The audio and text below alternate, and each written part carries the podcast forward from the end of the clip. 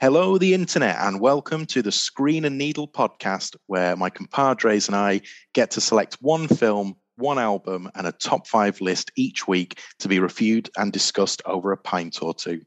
I hope you'll join us for a drink and some daft chat about pop culture.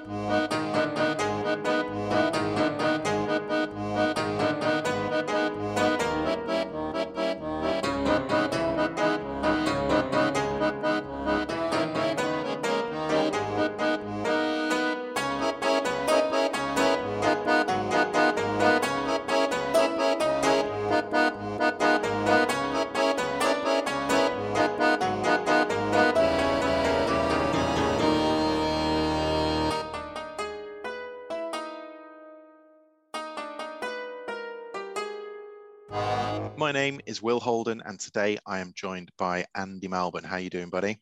Yeah, tired man, but all right. Otherwise, all right. And I'm joined by Mark Wall. How you doing, Chief? Yeah, the same. well, I'm, I'm full of beans, so I'll try and balance it out. Um, today, as always, we are here to talk about a film, an album, and a top five list. This week were my choices. And as ever, we start with the film, uh, which is Black Widow from this year, from last week. The story is, according to IMDb, Natasha Romanoff confronts the darker parts of her ledger when a dangerous conspiracy with ties to her past arises. Uh, it was directed by Cate Shortland. It stars Scarlett Johansson, Florence Pugh, David Harbour, Rachel Weisz, and others.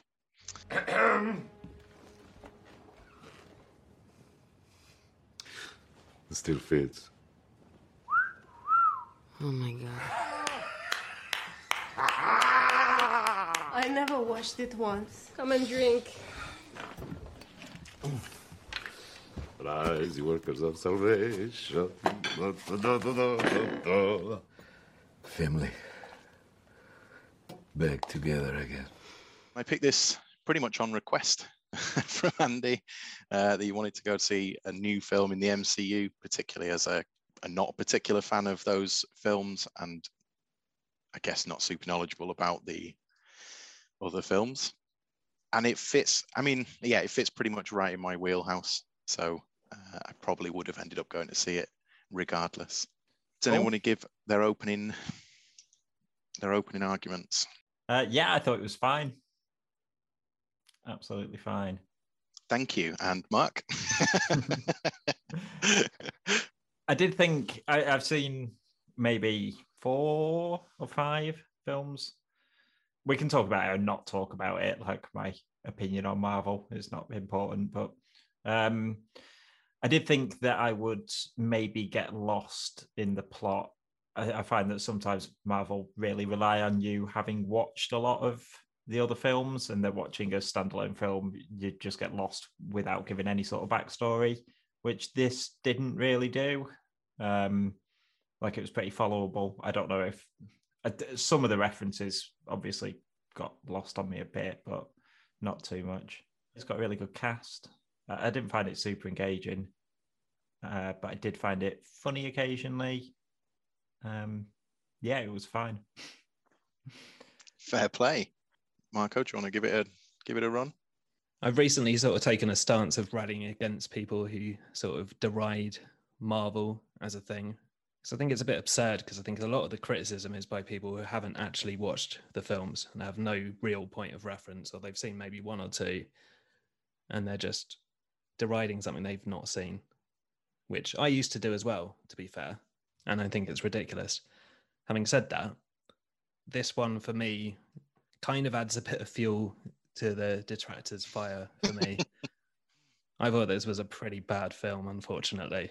Yeah. I really liked sort of some of their run of movies towards the end of whatever phase it was called. Um, is that phase one, Will? I don't know. I mean that that's up to the first Avengers film. Is Phase One. Up to the first Avengers, okay. Well, up to the the last of the last Avengers. God, is that Phase Four? I think by that point. Christ. Oh my god. Right, okay. Well, I, I thought they were on a decent run. Wasn't too impressed by the last Spider-Man. And I think this this is kind of similar, really. It's just I mean, obviously we'll get into it, but yeah, overall I was pretty disappointed. I have to say. It's not like the worst film I've ever seen or anything, but yeah, I was I was not not very taken with it, unfortunately. No, fair beans. Well, I I quite liked it. Uh, it's far from one of the MCU's classics, I think. Um, but and as Andy said, like it's a it's a good cast. I think the Russian accents are universally a bit naff, um, particularly Ray Winstone, who we might circle back around to. But I thought it was a pretty functional Marvel film. Like it, it's an unusual one, is that it doesn't add anything going forwards, really. Uh, although I get the impression it's a way to replace Scarlett Johansson in the MCU is by just making a new Black Widow. But I thought, yeah, I thought it was okay. I kind of, I enjoyed the experience. I'm glad there's a week between us watching it and talking about it because I think the experience of being back in the cinema, if we'd done it a week ago, I think it'd have been a lot more positive and that's kind of shed as the week's gone on and uh, when the movie on its own has sat with me. I think there are a few kind of glaring issues with it for me, but there are also uh, quite a bunch of cool stuff as well. I thought some of the set pieces were pretty cool. The kind of prison break, I thought was a very fun kind of set piece. But conversely to that, I think most of the fighting is shot so choppy and like quick edit that it was hard to watch and kind of uninteresting to watch in the one to one sort of fights, I think. Yeah, I'd agree. I think it's very much going for a combination of things like definite Bond influence, definite Bourne influence, particularly in the first half. I think my I wasn't that impressed by the fights either, but yeah, the set pieces for me were pretty weak. I think they just go into CG overload. They're not massively creative. It sort of reminded me of how I felt after watching Die Another Day oh, for Okay. the first time.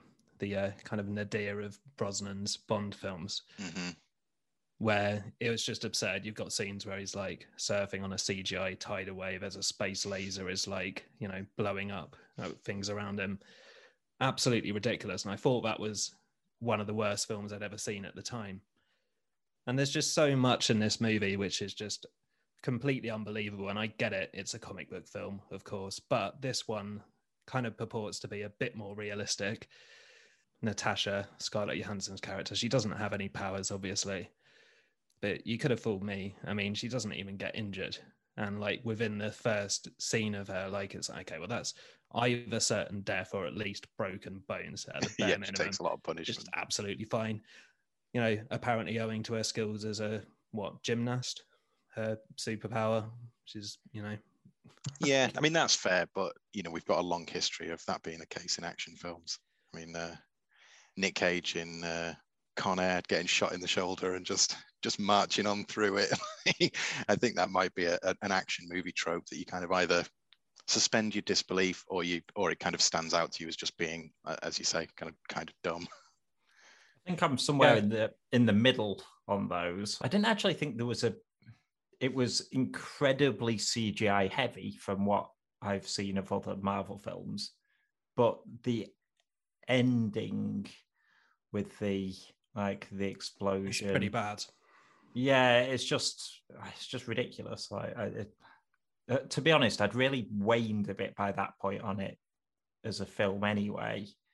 And yeah, the big ending when you know they're tumbling out of the sky and she somehow manages to catch her sister with a parachute and then somehow manages to land on a piece of debris that's falling and it, it just I don't know. I, I was just completely like out at that point almost. It's just very computer gamey, isn't it? I think they are fair points. I think the end is a bit of a uh, damp squib as as far as their. I think Marvel have done quite well with their like final set pieces and their big third act uh, being quite strong. And I'd agree. I think in this one it it's a bit forgettable. Um, I think my favourite parts of the film were mainly the interaction between the four characters and when it was funny in parts. I did think their relationship was kind of weird. So much of it can be written off by brainwashing, But what Rachel Weisz and David Harbour's character kind of do throughout their life is really horrendous. And I think like they're forgiven. And I think as the audience, you're supposed to forgive them too. Yeah, I yeah, I get that. I think some of the character development is weird as well. You're right, like the it's not just from an audience point of view. I think like their responses. I mean, like David Harbour's responses, you can kind of explain because he was imprisoned, but I can't remember what Rachel Weisz's character's called either. But I don't understand her reasoning for suddenly turning her back on her life's work. It's never explained at all. She just does. And uh, Scarlett Johansson, like Natasha, I thought about it when she let the daughter of Ray Winstone out of her like jail cell and basically like saved her. Is that I had no idea whether that was in keeping with her character or out of character because I had no sense of character. Sure, I think that's sense. fair. Like, yeah, I don't know if that's something that you get from other films and that was just taken for granted. But I, I just, I didn't feel like she was developed into a character in any way. Like she sort of didn't. actually, I think that's a good point and one that because I have seen the other films, I didn't really like pick up on because you're right. That is sort of established her guilt over her past dealings, are sort of what drives her in some of the other films. So it's yeah, it made sense to me, but I get why that actually it's just not in the film, is it? It just it's not told to you at all. No. I don't think you necessarily need to have deep character stuff with this kind of story, though. And then, you know, it pretty much is just someone on a mission. For me, at least, I don't. They never had any deep development with like James Bond until apparently recently, and it doesn't really work. It's just like this person does this, and you just follow them on their task, basically. And Yeah, that, that should be true. that should be fine. I do think she's a bit bland, to be honest. In general, I thought she was a bit mopey, a, a bit kind of boring. It's nothing new to say, by all accounts, that Florence Pugh kind of steals the show. I'd pretty much agree with that, to be Mhm. honest. Um, Yeah. And, uh, I didn't. I didn't think she was like unbelievable, but I, I think she got the I think to be honest, she got the best dialogue. Like it's not just that she she was good. Um I do like Florence Pugh, but like I say, I found uh, probably for me the first third of the film was my favorite part of the Agreed. film, and I sort of got further lost by you know just not invested by like I got a bit restless in the middle where it's a bit slower, and then when it finishes with its big like third act set piece, I just I thought that was a bit naff and unbelievable. But early on, I, I found her character quite like funny and actually a character. Like there was some sort of explanation of and and from what you're saying about trying to establish her as like the new Black Widow, Mhm. I, I that makes sense that they would focus more on her character and that Natasha's character has already been previously explained. Fine. I guess like I felt like her and Alexei were the two people that kind of had the like the sort of the comic moments, I guess. Mhm. And I just didn't I didn't actually find David Harbour all that funny. Like a lot of the jokes just seem to be based on the fact that he's fatter than he was when he was yeah. I, I just I just didn't think that was that funny. It's just Um, Mr. that's. Incredible, isn't it? Yeah, Yeah. and um, yeah, Florence, um, Yelena. Now I've pulled up the cast list. Um, yeah, I actually found like quite a fair. I think she had the best dialogue essentially. Like she- all the my favorite like laugh out loud moments were her lines. Absolutely. No, I think that's fair. I think Ray Winstone is was particularly awful. I don't think he's the best actor in the world, but his accent was just atrocious. I mean, it slipped within the first sentence, like he sounded like a Cockney again. I really like Rachel Rice, but I thought hers was pretty bad as well. That's fair. Yeah. Yeah, I just think accents all round weren't brilliant. I mean, maybe Florence Pugh. I, I, I don't know what real Russian people sound like, if I'm honest. I only know Hollywood Russians. it might have been brilliant. I thought the kind of central MacGuffin was kind of kind of dumb as well. This sort of chemical that reverses brainwashing. It's just straight out of a 70s Roger Moore Bond film, the whole plot. That's sort of essentially on Her Majesty's, isn't it?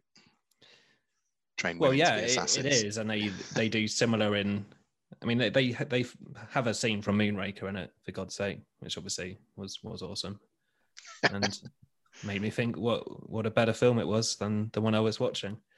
It does the another similar thing to Bond films in that it switches locations loads. It's globe trotting, hmm which I used to love in in all the Bond movies and and any movie really that does it. Just go from one location to another, but it was so kind of it, there's never any sense of place or anything. It's just like, right, we'll just show a beach and throw up Cuba in bold, and then we'll skip on from it in 30 seconds. We'll show Norway on the screen and just show a mountain and like some grass, like a hill.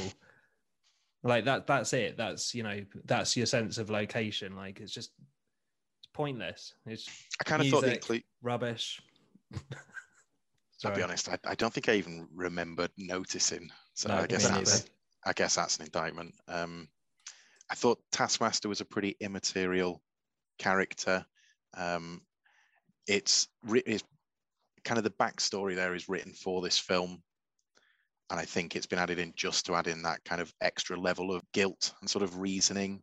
But th- there wasn't enough kind of cool stuff with the powers of Taskmaster. Like if you're going to have a supervillain, then you know make them super. I think uh, it's where some of the nods to the other films are, but they're they're you know not plot based at all. But you kind of get you get told that Taskmaster's powers is to mimic others, and there are moments like where she pops some claws out, and it's the same sort of stance in Black Panther, and there are kind of a couple of nods in there. But that's kind of all it felt like that character was just a sort of vehicle to to nod to other stuff. It does remind me actually, just going back to some of the fighting. Like I thought there were a couple of really cool. It's a bit niche, but if we're cool like wirework stunts, and there's some that were like really hard hitting. There's one where Natasha and Yelena are when they first kind of meet and they're fighting in the kitchen, and I can't remember which one, but one of them gets thrown through a door, and it just it, it looked and felt impactful. There were a couple of those kind of stunt moments. I say the fighting overall was a bit disappointing, but there were just a couple of bits I thought, oh, that's, that was kind of cool.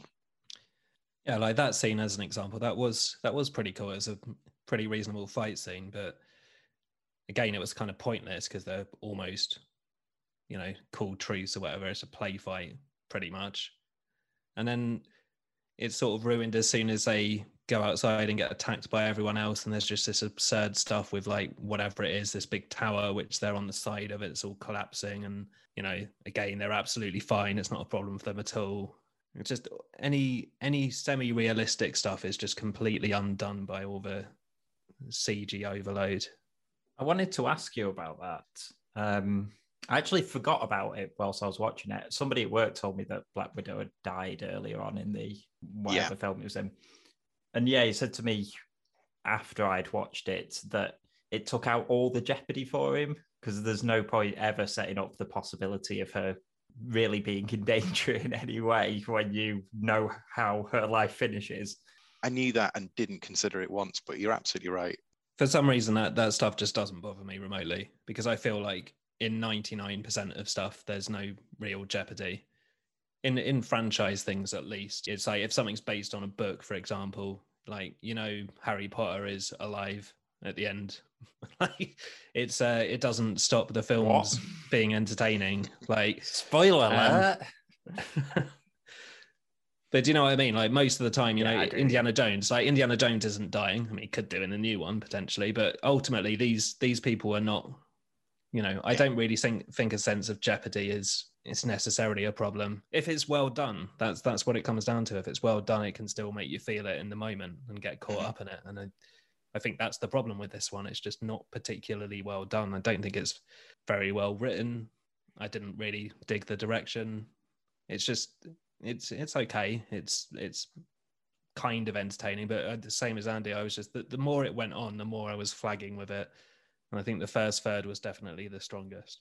I wanted to pick up on as well your like pretty much first point, uh, which I'm not going to argue with Mark because you're right, but I, I don't know. I'm, I'm still not not going to backtrack. It, it's in it's hugely hypocritical of me to criticize something that one I've not seen a huge amount of, and two I'm on the other side of the fence with some things. Like we reviewed a like basically middle of the road Disney film that me and Will both really liked because it just followed all of those Disney tropes and we like that thing. And so it's hypocritical of me to say that I don't like what they do and all they do is just churn out the same tropes all the time. However, I think I always get the idea with Marvel that there's something like slightly cynical about it that like it's not kind of about creativity and I sort of wonder why they made this film. And like you were saying well it's almost just a setup for future Black Widow. And it's Mm. like well you're going to have made a ton of money off a film that all it's doing is sort of it's just a necessity to progress you to just add another character in. Like I can't entirely disagree with you, but I don't see that being any different than the Fast and the Furious franchise or Mission Impossible or sort of any other franchise film. Like I don't, I yeah, don't but I'm think, to be I'm honest, artistic content comes first for, Yeah, for but- any of them. Yeah but i'm sort of i'm not arguing about those franchises being better than this franchise i'm almost arguing against franchises like, Okay, fair. That's that's a different argument, but yeah, that's that's fair enough.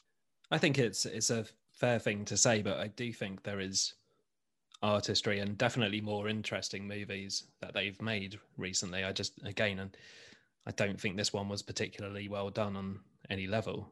It's kind of a shame in a way that if you haven't seen that many of them, to me, this is like a weaker. It's not like I'm well rooting for you to, you know, get on the Marvel train or whatever, but I think it's a little unfortunate that this one is just kind of, yeah, it's it's just not a great film. It's okay, and there's certainly far better things which I think could have maybe sucked you in a bit more. i think cinema does this a lot like one thing becomes particularly popular Yeah, people We saw it of, with Lord of the Rings, and then Swords and Sorcery was everywhere for a bit. yeah um, i mean going back cinema's always done this you know every film that was Mhm. made uh, for a period of time was a western and then War I think- films and Yeah. yeah. and I don't know. I think like the quality often just gets kind of progressively worse because almost everything's been done. I mean, we might be on the other side of that slide. I think, in at least in the MCU's case, I think it's kind of a, a bell curve in that I think it took them a while to get into their stride. Then I think they kind of made potentially their best films. And you might be right. We might be on the downward slope now, and there may be no further quality. But Look, I'm not arguing mu- that they are. I've not not seen enough. Uh, I say I'm not not really trying to argue against you against you either. I I do I like tropes as long as they're my tropes, you know, sort of unashamedly ingest things that just sort of tick my boxes because sometimes it's just escapism, you know, sometimes I just want to be entertained. But I wouldn't try and I don't know, kind of force these onto people in any way. I I get quite a lot from the from the franchisation in this case because the weaving of those stories and how they do interact with each other sometimes is really interesting and is and is cool. They do make a lot of missteps and a lot of the films are, are not great, but I think when they are good, they still stand alone as individually good films that are part of a wider tapestry. I think it's fair to say Black Widow may not. No, that's unfair. No, I think it still stands alone as a film. We may not may not have spoken about it very favorably, but Oh, that was literally my first point. Is that I Yeah. do think yeah, I agree with you. Like I, some other ones that I've watched, I've just been completely lost because they don't stand alone as a film. Whereas I would say, like, this is very watchable um, without any sort of previous knowledge. There's the odd Yeah. reference that'll skip you by, but I was going to say the opposite and then yeah, I immediately backtracked because you were right in the first place. I think they've done this particular kind of film better with uh, the Winter Soldier Agreed. Yeah. because it is a, like you just hit a valid, a, a- good point. I think Will, but it is impressive actually that they can kind of juggle these tonally different movies and then bring them all together and it somehow work. I mean that that is sort of remarkable. I mean if you take like Guardians of the Galaxy, Winter Soldier, for Doctor Strange, even they're they're do- almost completely different genres, Mhm. and it is impressive how they bring them all together and make the characters work together. But I think that's that's part of the charm when it when it does it. I mean, this tonally, I think, just as a standalone film, just doesn't really have that going for it. Mm. It doesn't have those other interesting elements, and it's sort of like, well, they're maybe slightly trying to push for a kind of espionage action film, but really it is just a comic book movie.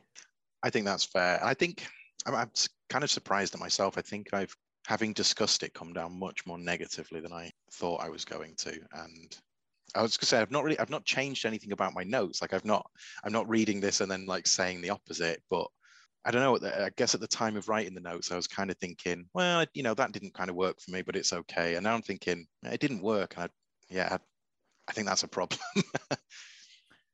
I think that the point that you made early on, Will, is actually like quite important because I, it's the first time I I haven't been to the cinema during lockdown, like th- through the small periods of time when they were open again. So it's the first time I've been to the cinema in probably eighteen months. yeah, I too. really, I really enjoyed going to the cinema. It was just, it's just nice. It was nice That's to it, man. it. And so, ingested like, far too much sugar. Uh, if I watched it at home and it wasn't for the podcast, I probably wouldn't have finished it. And if I was watching it for the podcast, I would have dragged myself through it. But whereas I still sort of enjoyed the experience because it was just nice being back in a cinema. Yeah, and if we'd recorded the podcast on the night or even the day after, I think I'd have been much more positive because of that. Yeah, it was nice. It was good. It was a weird experience coming out of the cinema as we watched it together and then said nothing about the film on our way home. It was kind of odd, but we made it work. Yeah, we sat in perfect silence. It was nice. And we, we did As per well. usual, this, this is all we ever talk, just on the podcast. I agree though. It was it was fun to go to the cinema. Mood is everything as well. Like I watched um Wonder Woman 84 at home when it shortly after it came out streaming. Um by all accounts that's that's not a very good film. Like I wouldn't give it a good score at all. But I enjoyed watching it. Sure. I don't know, sometimes it can just be your mood at the time, can't it? Yeah, I think in these very genre things, it is the finest of differences that make it work. Like it's very easy to compare two films, and if you look at it on a surface level, like all of the bits are there, but one works and one doesn't. And I think it is just by the finest of margins. Sometimes it's hard to see exactly why, but it could just be like score or just a bit of acting or whatever. I do Mm. think Yeah. when you when you like read through the cast list, I think that's partly the other thing that I find a little bit frustrating is that uh, there's such like brilliant people that are involved all the time. Like the the the first four names on the cast list are, you know, I, I'd watch Mhm. something because Rachel Weisz is in it or 'Cause David Ray Winstone's in it. or maybe not Ray Winstone, but um, I watch his adverts occasionally. Um, I don't know. I just think if you saw that cast in a standalone film, I'd be excited about it. There's just something about it. Always feels like sure. a, little bit of a waste. Like I don't want Joss Whedon to be just making like comic book films. I don't know. I, I I- think the actors can make what they make of it, and obviously it's reliant on the script and stuff. But I think it's kind of awesome watching someone like Benedict Cumberbatch in uh, Doctor Strange or like the Avengers movies. Like, I think it works. for it me, doesn't he- work. yeah, You know, like Robert Downey Jr. is a is a perfect Tony Stark. that's what I'm saying. Like, you, it depends on the actor. I think Chris Evans is phenomenal at what he does in in the role of Captain America. It's but they've got that money. They've got that No, money to throw around, haven't they? Like they can they can tempt in names even if they, they can't be asked to put in their whole ass. No, no, I wasn't. I wasn't criticizing the performances. I'm not saying like David Harbour was shit or that. Like, I, I just, I don't know. I just, a part of me feels like they could just be doing something better. Be in a better film together. That's, yeah, that's fair. I just, I just think that's an outstanding cast. An outstanding cast has made a very average film. I'd, I'd have to say I, I would stop short of calling it an outstanding cast. All right, you know what I, I mean, though. I, I kind It's, of, it's an it's it's an okay cast. I, ki- I kind it- of, I kind of mean, a, oh, right, that may, I kind of mean across Marvel generally, like a, across the entire franchise. Like the amount of quality that pops up in every film is outstanding.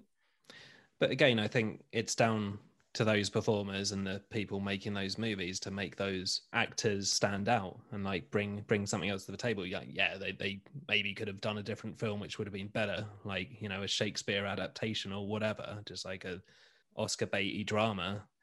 But to be honest, most of my favorite character roles from most most of my favorite actors are kind of within franchises when I think about it. If I'm thinking Harrison Ford, I'm thinking Indiana Jones. It's, it's not Shakespeare, is it? Like, you know, they, they could have done a better film or they could have just made this film better. Sure. Yeah. We got anything else or should we go to scores? I'll give it a five. Gets the berry.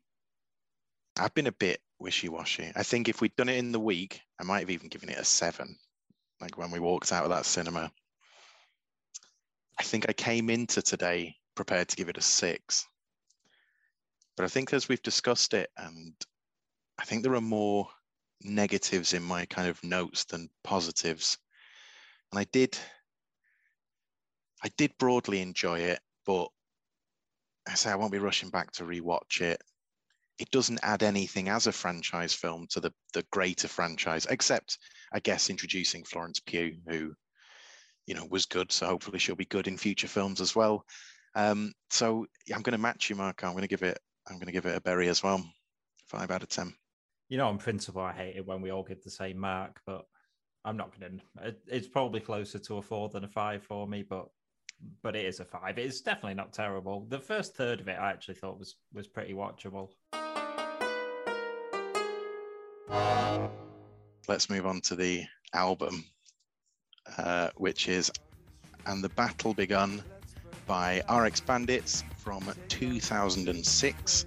It's 50 minutes and 36 seconds long, so it's quite long compared to some that we've done.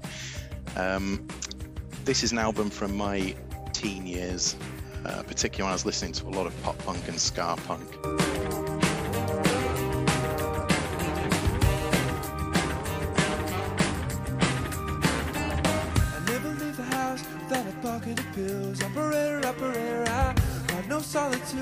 The ticking hands. No way. Okay, now I'm and I can't keep up. Operator, operator, it's nothing personal, but I'm choking tears. I'm thinking back no better than before. It's just never It's really stuck with me this album like i think it really transcends its uh, its quite humble beginnings and i think part of the fact that i still enjoy this album at least for me is kind of a marker towards its quality i don't know if you did any additional listening um, but they never really recapture it like the first part of their career is very kind of pop ska punk and then afterwards gets a bit kind of generic rocky but I don't know on this album. I think they really like hit hit something. Um, I lived with you for long enough, Will, that I recognised a couple of songs off it. Sort of aware of RX Bandits. Overall, I didn't hate it. I, there are some bits that I like about it, and there are other bits that I disliked. It, it took me a couple of listens to actually cement a view, but I kind of got the feeling that you picked this as a pick, as a potential Deftones Mark II. And for me, it, it isn't. All right, well, that's a better start. But yeah, it was something I thought I might need to defend. Marco, what's your look on it? Yeah, I'm not quite Deftones part two. Pretty close. not a million miles away. I haven't listened to it that much. I mentioned this earlier. You know, that's partially just bad preparation on my part, for which I apologize. But I think sometimes that that comes with with a reason. And and the reason was that anytime I was sort of listening to it, it wasn't something I particularly wanted to revisit. It's a really, it's kind of like an oral assault, really, and I just felt battered by it, and I didn't really want to go back to have more. It's long, like you said. Yeah. How long was it? Sorry, because I would, I was thinking like seventy minutes. I mean, it's never ending. This thing, bloody yeah, hell. It's like fifty minutes. Yeah, it seems longer. I have to say. I mean, even songs like I there are bits. Look, there's there are. It's definitely not Deftones. There are bits which I think are really pretty cool. There's some really good musicianship on it. Like it's one of those way where I think the drummer, for example, there's some phenomenal drumming, and yet I don't like the drums. The, the they're, drum- just too busy for me. Like everything is too busy. It's just like okay, that's that's whoa, that's that's super cool for five seconds. And then it's just, well, just find a pocket, find some space, like find a groove, like do something. You're just overplaying. Everyone is overplaying all the time. It's that, to be honest, Um, it's that kind of bumbling energy and pace I really like about this album. Like it never sits on anything too long. Like it, it, it has an idea, it shows you it, and then goes right now. I've got another one. It's- Even it- within songs, like they have several sections sometimes. Yeah, agreed. I also totally agree on the drums. Like it is, it's relentless. I found it, uh, like I said, like I'm actually going to come in probably just about on the positive side. There are songs that I like. I realize that a lot of the songs that I like are in the first few songs, and I don't Mhm. think it's particularly that they're better than the songs at the end. It's just that I really got tired of the album by the time it got to about halfway. Sure. I should have tried listening to it from halfway through a few times to uh, get into it, but I didn't. I kept whacking it on from the start and uh, punning, punishing myself through it a bit because yeah, it is. It's is a bit of an assault on the senses. Like it's a it's a lot. It's got the it sort of hits you with little like math rock moments all the time as well, which sort of add to the chaotic feel that it's got. But I agree with Mark as well. There's the, there's plenty of cool bits in it. It's hard to um, kind of put a spin on it that isn't just emotionally based, but all the things that you describe that you kind of don't like, I, I do. Like I do, I do like that. Just chaos, just that sometimes complete just wall of noise. And for me at least, like I've listened to this over many years now. It means there's always new kind of bits to pick apart. It's so dense. And I do, I do appreciate why that is can be like off-putting, but I, I kind of I know all the little bits in my head, like I can hear all of the individual parts, and I think it's kind of cool that everybody's doing something different. And I think you know, I think there are quieter moments. There aren't really, there isn't really a, a quiet song as such. They all kind of slip into rock or kind of broadly pop punk at some point. Although I do think they managed to avoid a lot of the uh, worst kind of tropes of pop punk it sinks in occasionally, but I think uh, his voice goes a long way towards that. Like it's not a sort of traditional, um, I don't know, teenage kind of. I, de- I definitely voice. want to talk about his voice. I the only thing I looked up about this is whether there was more than one lead singer. Mhm. Like he, he has such a chameleon voice. Sometimes I really disliked it. Like sometimes it really grated on me, and then other times I actively liked it. There's one song, I think it might have been um, Apparition Mhm. in the middle, track eight, that I thought like he sounds he sounds like Sting at the moment, Mm. and I, I surprisingly actually mean that as a compliment. Um, Oh, I know. yeah, but then yeah, I don't know his voice. I don't know if he has a natural singing voice. It just felt like it was different all the time. When he was at his most like sort of whiny, uh, teenagery, which I think like something like, although I actually quite like the song, a couple of the early ones, oh, only for the night, he sort of, yeah, it's like really like pop punk, teenagey voice. I really dislike it. I, I mean, I, I disagree. Like, I, I, not that it goes into those sort of areas, or not that his voice changes quite a lot, but I don't think it. I don't think it gets into that. I, I mean, so like bands like Blink One Eight Two and Sum Forty One is I, I don't think it. I don't think he kind of gets into that into that ballpark. But I really like his voice. I really like his voice, and I really like the like growls that he does sometimes. I don't think And- it maybe maybe goes that far, but I think he's definitely on that scale occasionally. it is on. I mean, if you listen to their early albums, that's what they were like. That they kind of evolved, but still within a, a still within a kind of boundary of pop punk. But yeah, as I say, I really like his voice, and I, I quite often like the melodies that are picked out, and on and over so much of that often like chaotic melody from the guitars and the kind of electric organ or whatever's going on. I think his melodies kind of pull the things together for me. I respect that, but I respectfully disagree. Um, kind of the opposite. I don't think he's quite got it. Um, whatever it is, um, he doesn't quite have it. He doesn't quite put it together. He's no Mike Patton. I'm not hearing this chameleon stuff. I, to me, it was very. There, there is slight differences of tone because there's differences in tone in the songs at times, I think he does slightly better in the very slightly reggae tinged couple of songs in the middle of the record there, which incidentally probably my favorites on the album. But yeah, his his voice I, I found a little annoying, frankly. Um, and I don't think the melodies they're, they're very very similar across the entire album. I think there's there's loads of so if you just because I did this quite a bit to be honest, I'd skip from like song to song and be like, I'm kind of done with this one now. I'll skip to the next one, and it's like, okay, yeah, that that sort of sounds the same as the last one, and then there'd be occasions I was thinking about because we always talk about best track, so I was like, right, okay, I, th- I think it's this one. Go to like song three or whatever, and then I skip ahead to song fourteen. I was like, that intro is pretty much the same. Yeah, I can't argue that it's an album full of variety. Um, but I guess as I was saying about the films, it's something that that just ticks all of my boxes. So I'm happy to have kind of the same thing, to be honest, over and over again. For me, the songs are different enough, but I'm also really familiar with them. So I mean, with familiarity, mm-hmm. with you know, with time comes that kind of familiarity. Um, yeah, I really like the the horns in this, although I think there's an argument that they are underused. I think when they are in, they don't take on that kind of very brash ska tone that I think would be typical. They have a much more kind of lounge jazz, very kind of soft tone. And in uh, what song was it? I think it's in the battle uh, in in her drawer. I think it is the third track. Opens with a really cool like uh, weaving kind of brass brass lick at the beginning. I think it's awesome.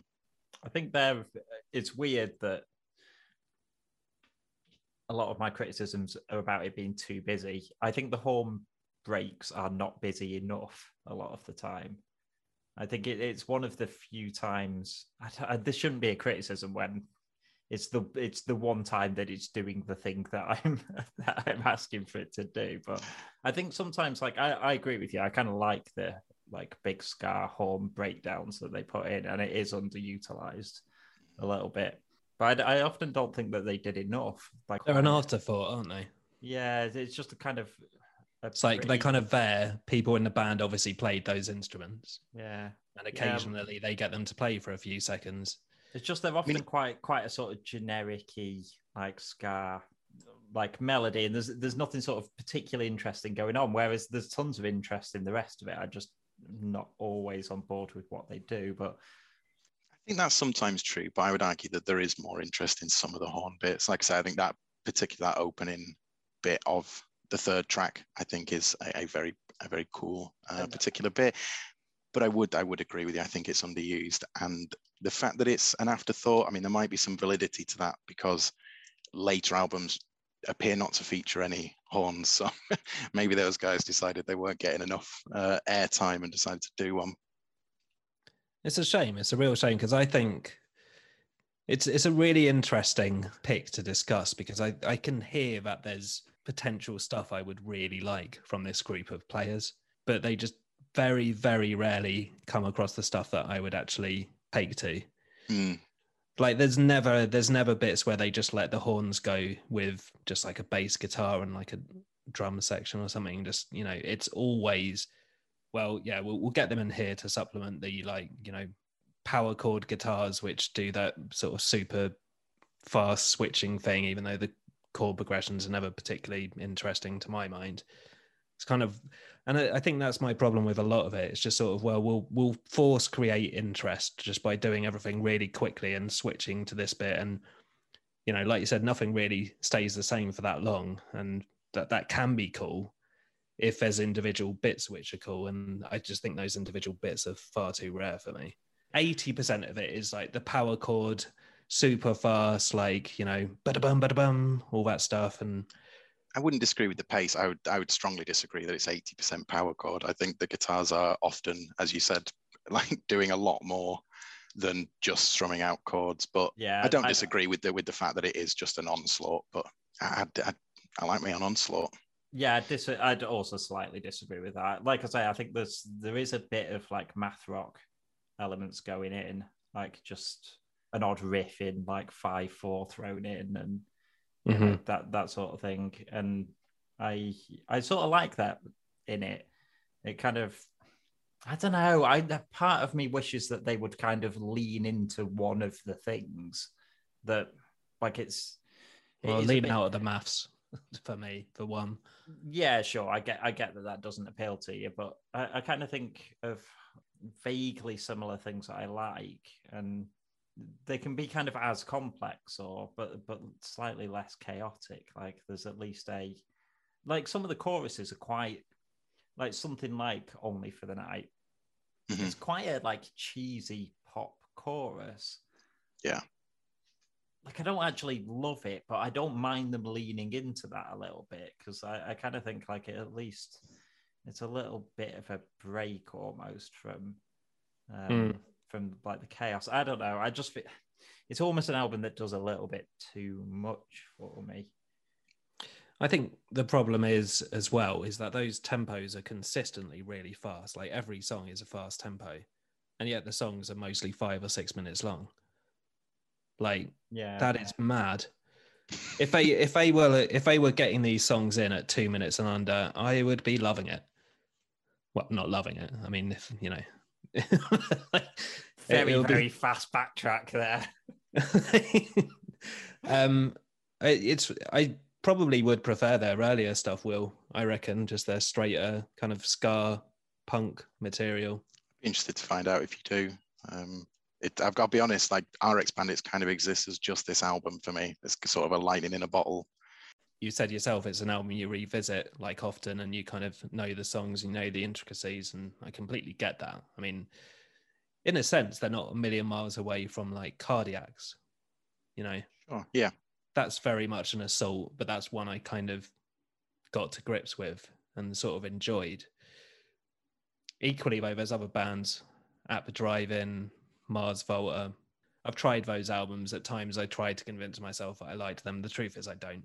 I would agree. Yeah. I'd agree Um, with those examples. You know, and th- this treads a similar line. I think ultimately the the problem is is is something we've said for many albums in the past. For me, the songs just aren't quite there.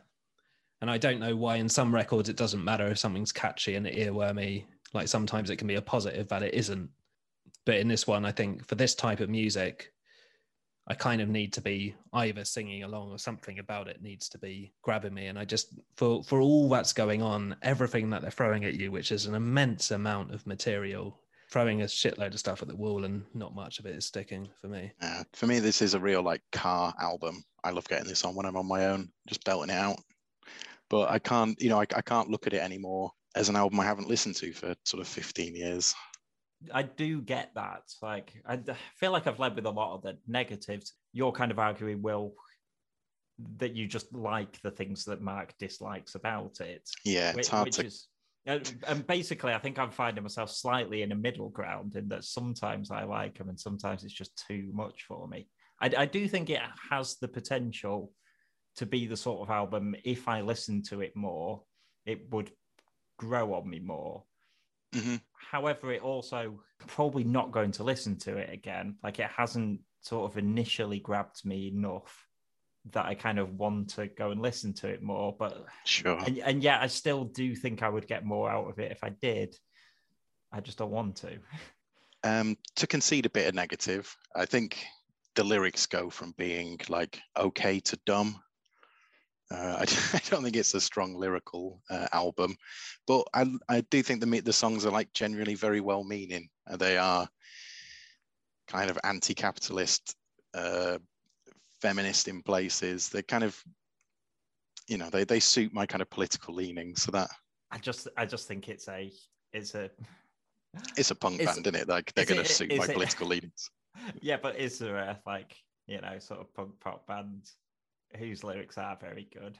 It's just not a genre where I even pay attention to it. I sort of That's expect fair, they're going to yeah. be pretty bait lyrics. there are some bits that are quite good because the only thing left that's constant is the change. I think that's a good line. But yeah, it uh, it dips in and out. I fell in love when I was born is a, is a lyric that I've always thought is just it's just dumb, just a stupid thing to say out loud.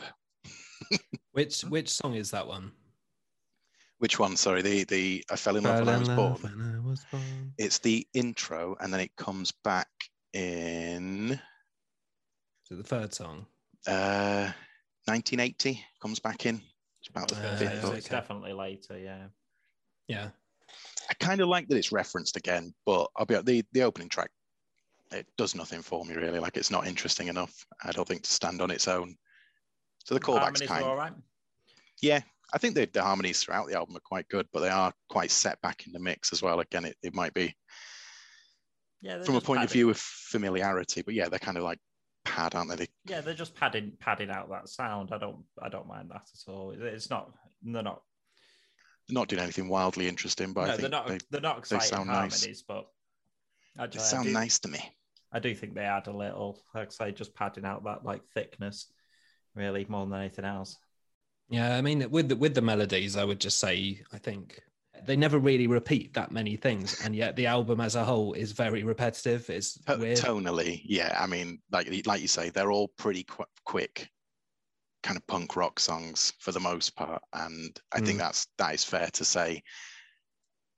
But I say in individual songs, like I think Crusher Destroyer, which is the last track, like the chorus is just in a different key to the verse, and like I think they make it work. They just sort of jump jump to a different key and then back again, and some songs, like you say, are, are really long, uh, six minutes long and such, but they sometimes have like outros that are just almost an entirely unrelated bit of music. What was everyone's favorite track? Will. I like Crusher Destroyer. I like the last track, um, but I think my favorite track is one that you have maybe slightly detracted on, which is Only for the Night.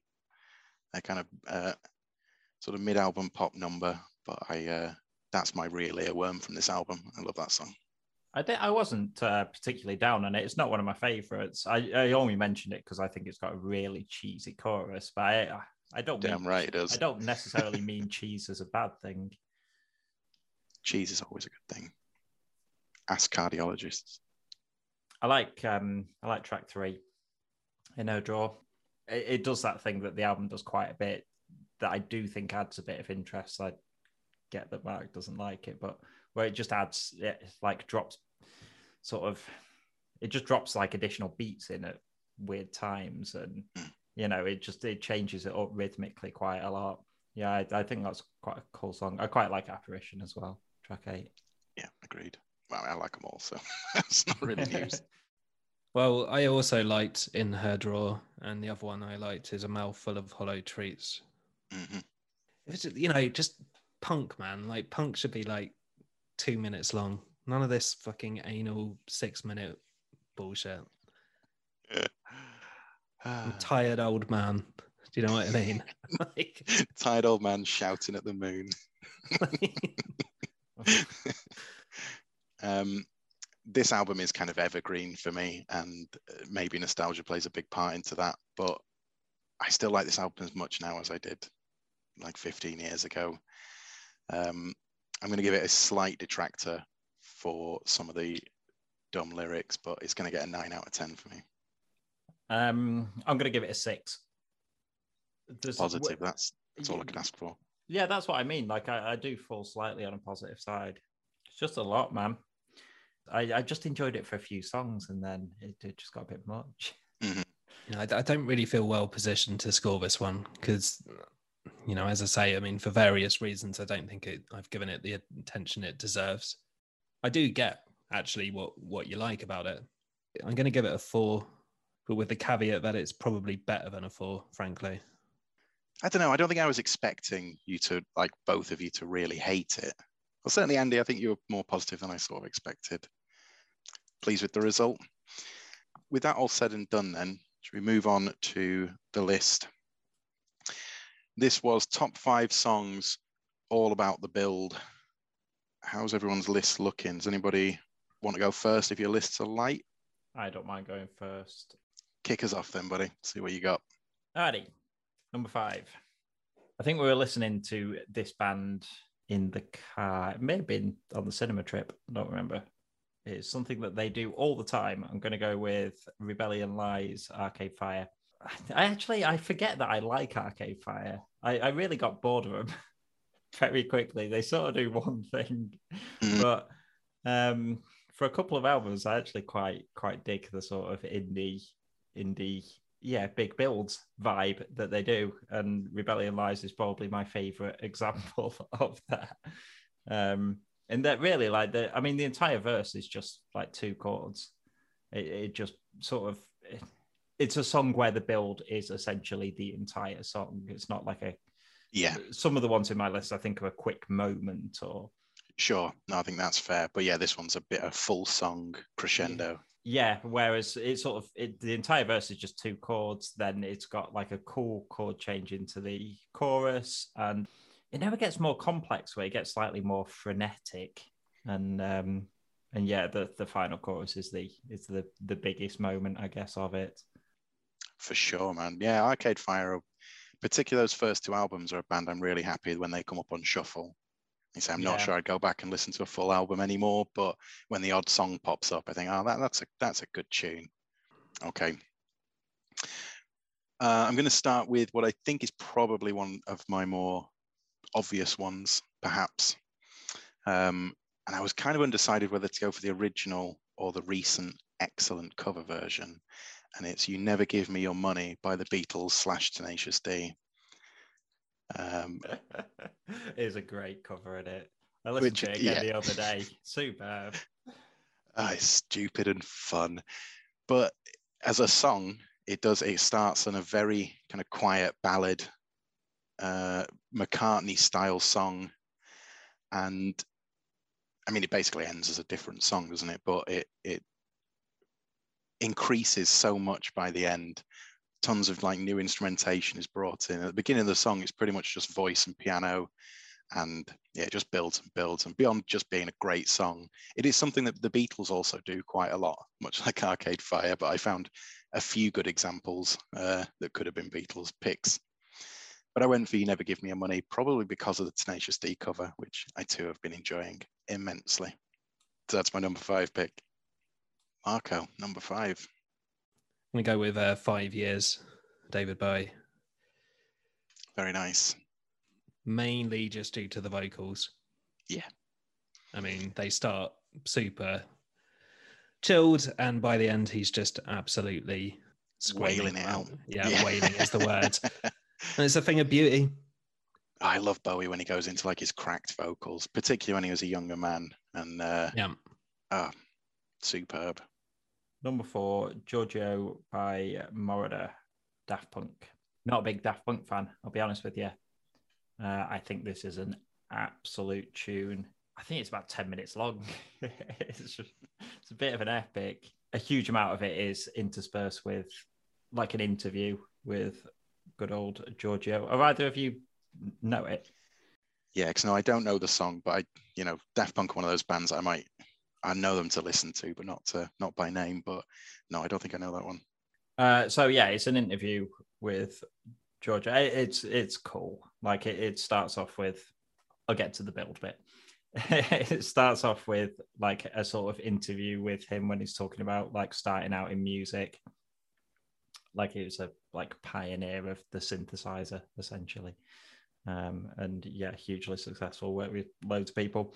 The interview is really good, really interesting. It um, and there's like sort of a cool little groove under it. Um, I think they said they use like three different microphones when he's kind of talking about like different eras, so the like vocal quality changes throughout it. But the build bit is the like last. I mean, especially the last like minute, but but really the last like four minutes maybe of the song. There's a little bit of a breakdown, and then there's a huge like sort of drum solo slash there's tons of like scratching and and yeah like sort of monotonous like synth droney stuff over the top of it. And it just builds to like epic proportions by the end. Just like huge like assault of synth noises super super like groovy bass line underneath it's great it's a top song i'd well recommend it if you don't know it Nice. Yeah, I don't think I know it, so I'll check it out. Okay, for my number four, I was going to consider taking this out, but at the risk of having very little to say about it, I'm going to stick with it, and it's Heroes by Bowie. And basically for the same reasons as you point out, Mark. Like he starts in the lower register, jumps up to the higher octave, like a like two thirds of the way through, and then just jumps into the the sort of ghoulish wail, and it just sounds incredible. And that song has such a like anthemic feel to it as well. Like it's such a sing a sing along song, and you really feel that build as you. Uh, another one, another really good one to have on in the car on your own. Really fucking belt that out. It's a great pick and it's an interesting one because I feel like, in general terms, there's not probably that much of a lift in volume or like instrumentation. It kind of starts as it continues. Like it's got the riff straight away, it's got like the beat straight away. But Yeah. he's completely right. It absolutely It's all in his voice. It's all in Yeah. the vocals. Yeah, to- totally agree. I d- Yeah, like it, a- it, it counts But it's in like- the list fine, but He sounds like desperate. Like at one point, you know, when he's just screeching out that we could be heroes, and it's, ah, it's just good. It's full of full of all that feels. Um, number four is uh, Jerry Goldsmith, the uh, film composer, and it's a track which I would thoroughly recommend people check out because I can almost guarantee you won't have heard it. Um, is the main title from a film called Tora Tora Tora, which is a um, a war movie, I believe, showing like the Japanese kind of side of a war. I don't even know what war it is. So there you go. I think it's World War Two, but I could be It wrong is, yeah. Is it because of that Japanese connection? It essentially starts with like a koto just playing this slightly Asian influenced melody. And yeah, there's just, there's just a phenomenal build to it. It's a really interesting composition, super powerful. And Jerry Goldsmith is a absolute madman. I mean, like the meter and everything is all over the place. Like the harmonies are fucking wild. Uh, he brings in like this really dissonant kind of string counter melody halfway through which shouldn't really work, but it, it really does. And you kind of get lost with what the actual main melody is. And then he just kicks in like full on brass at the end, playing the opening Koto melody. Andy, you're number three. Death Cab for Cutie, I will possess possess your heart. Death Cab for Cutie are a bit of a. I'm not ashamed of any of my music taste, but it's definitely in my shit indie phase. Um, and for that reason, I still occasionally dip into stuff, including newer things. And this is one of their, I guess, n- newer is overplaying it, but newer compared to me listening to their first two albums it's a it's a weird song structurally. You've really got to like the bass line to like it because that's most of the That's what it is. Yeah, you've really got to get get in on that groove. Um, and if you dig that, you're gonna you're gonna like the song. If you don't, then there's not much else going for you. But it's it's yeah, bass groove. The first entire half of the song is pretty much just a build. Like there's little piano chords and there's guitar noodling over the top of just this like groovy bass line. There's vocal line that comes in that goes over it, which I guess is the chorus.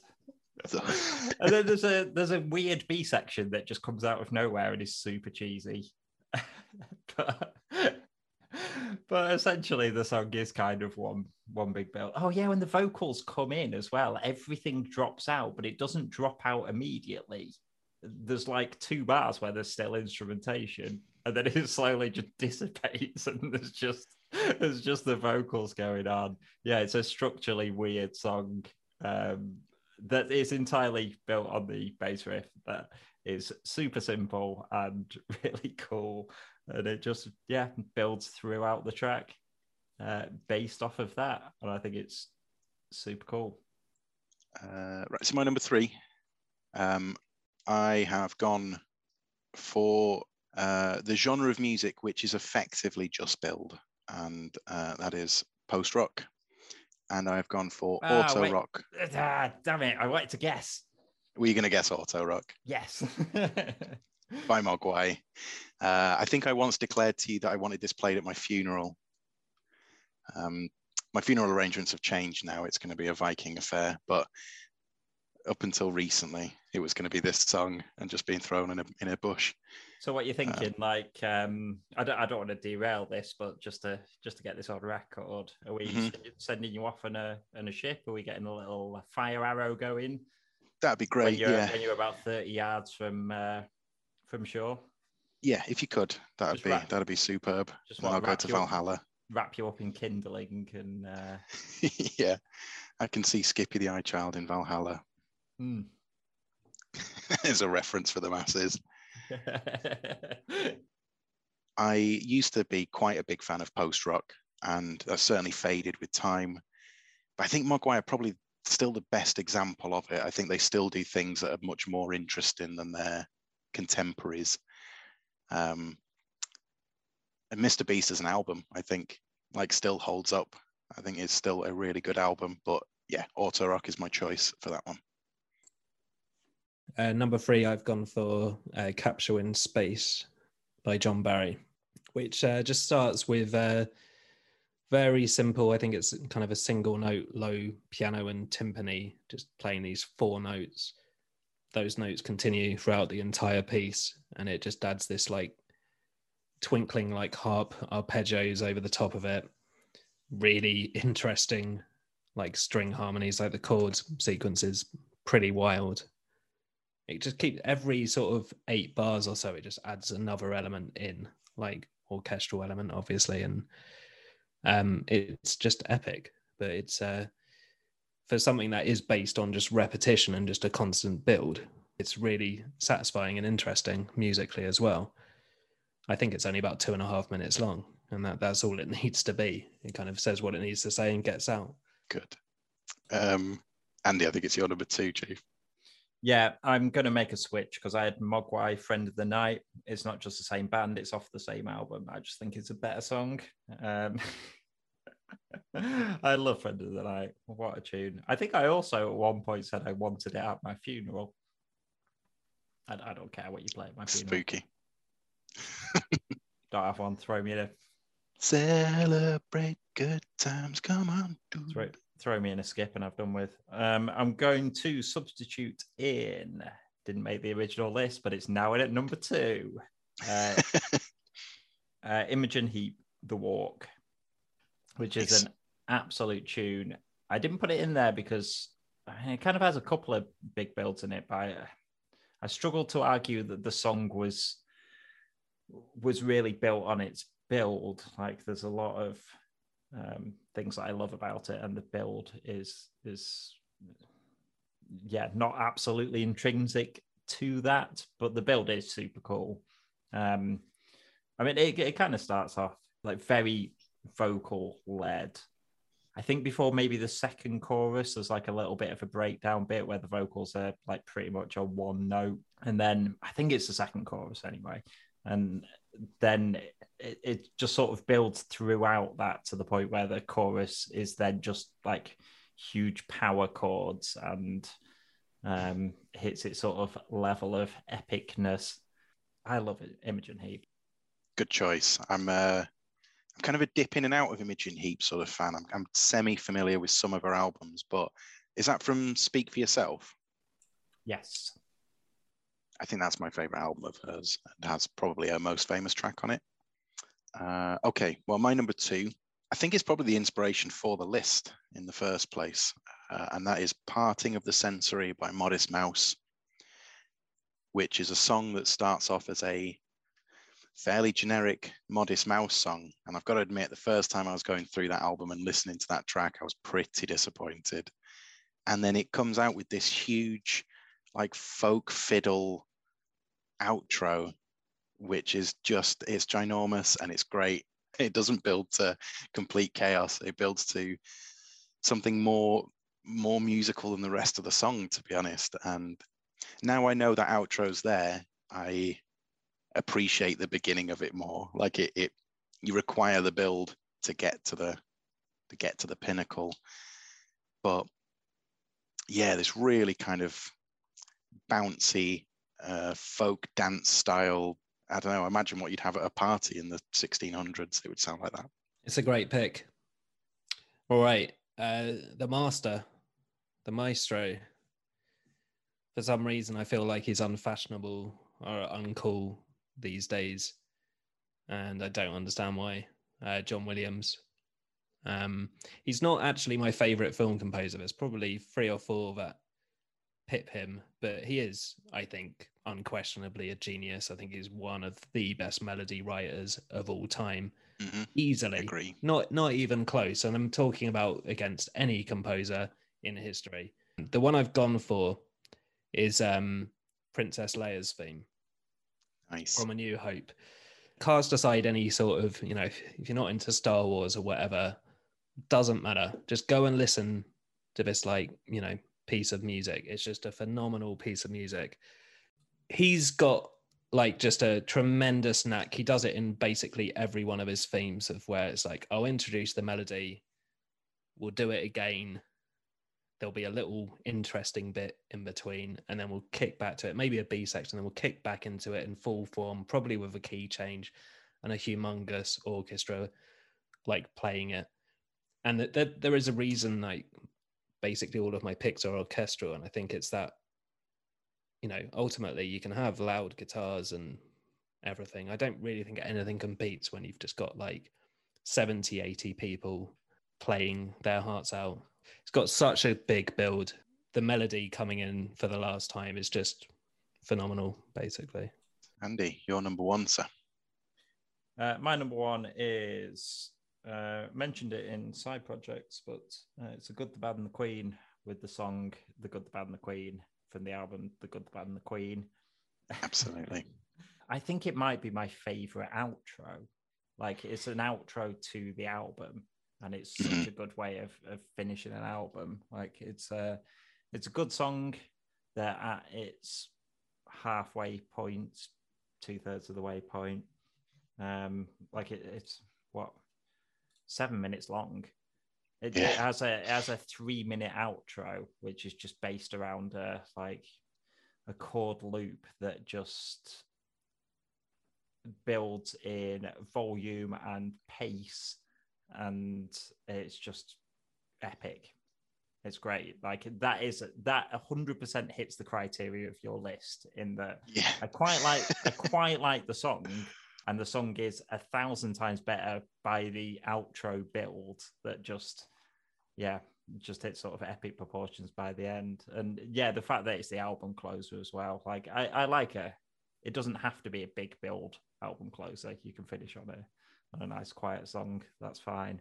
But I do think it works as an album closer as well as almost any other album closer. It is just superb. Like, yeah, the the outro is my favorite favorite bit of the album. I think. Agreed. No, it's a really great choice. Um, okay, so my number one um, is Sunset by Kate Bush, uh, which is off the album Aerial. And uh, depending on which album you get, is either a standalone track or part of the 45 minute final track. She sort of released the album in two halves and then combined it. But when it was combined, it was the second half is just one continuous track. So it could be deemed as, as just a small part of a much bigger tapestry. But Sunset, the reason I kind of picked it over Modest Mouse, because it does a very similar thing, is at the end of the song ends up being this kind of Spanish guitar, just like really bright, joyful kind of wig out on Spanish guitar with uh, Kate Bush's eternally brilliant vocals on the top. Um, but I think the build towards that is better than in Modest Mouse's case. Like I think the rest of the song is also really strong. Um, it's a it's a fascinating one to listen as a full kind of 45 minute concept album, I suppose. It's kind of a, a strong through line, but I'm picking out just that individual song for that individual build. Kate Bush is the best. Cool. My number one, it is Still Life by Suede, um, oh yeah, which is uh, absolutely magnificent. First time I heard it, absolutely blown away. Listen to it again in preparation for this list. Still absolutely blown away on probably like the 50th listen or something. I just think it's phenomenal. Um, I think it's so rare for a guitar band to correctly use like an orchestra. I just don't really think it happens very often. no, Um, and it is huge. Like it doesn't start huge, which is why it works for this list. But there's multiple elements. He does the the vocal jump starts, you know, in the low register, kind of doing a Scott Walkery kind of thing, and then he just thinks, you know what, I'm just gonna like absolutely wail this out, and his voice has never sounded better. There was like a period of time, basically Dog Man Star, where Brett Anderson was for my money, one of the best vocalists of all time. And unfortunately, he's like had a rapid decline. I think he just, you know, I don't know what it is. He's just probably destroyed his vocal cords or whatever. But they just captured that moment, and it's such a brilliant vocal performance. And yeah, what a song! What Yeah. a song! Like it's so gorgeously structured, and it, in terms of a build, it's got that vocal leap. It's got all the other instruments coming in. Has the massive final chorus and then just for good measure it chucks in like this orchestral like outro which is just huge as well and yeah i just i mean it's it's still one of my favorite albums of all time Great call. Well, that's uh, that's all of our lists. Have we got any honourables? Yeah, I've got a few. I struggled a little bit with the like like I said, I threw it together a little bit. So maybe if I thought about it more, I would have included some of these. But um but I had a few that I just didn't quite think hit the criteria for the list. Like Sure. uh, Elton John, Tiny Dancer, like the sort of build into the first chorus. But uh, I love that song. I think the uh, the fact that the chorus finally hits about halfway through the song and it feels like it's been building to it from the start. Right. Um, and yeah, that, that final build into the chorus is it- it's not even like the chorus is epic. I just think it's great. Um, a couple of others, uh, Nude Radiohead. Um, Yeah. There's a Punch Brothers song because I did a bit of wider Punch Brothers listening after really loving the album that you picked, Mark. Uh, a song called Little Lights, which has got a really cool little build in it. I also have that on my Mhm. long list. Oh, right, it's a cool tune. Um, and I put Lingus down, Snarky Puppy as well.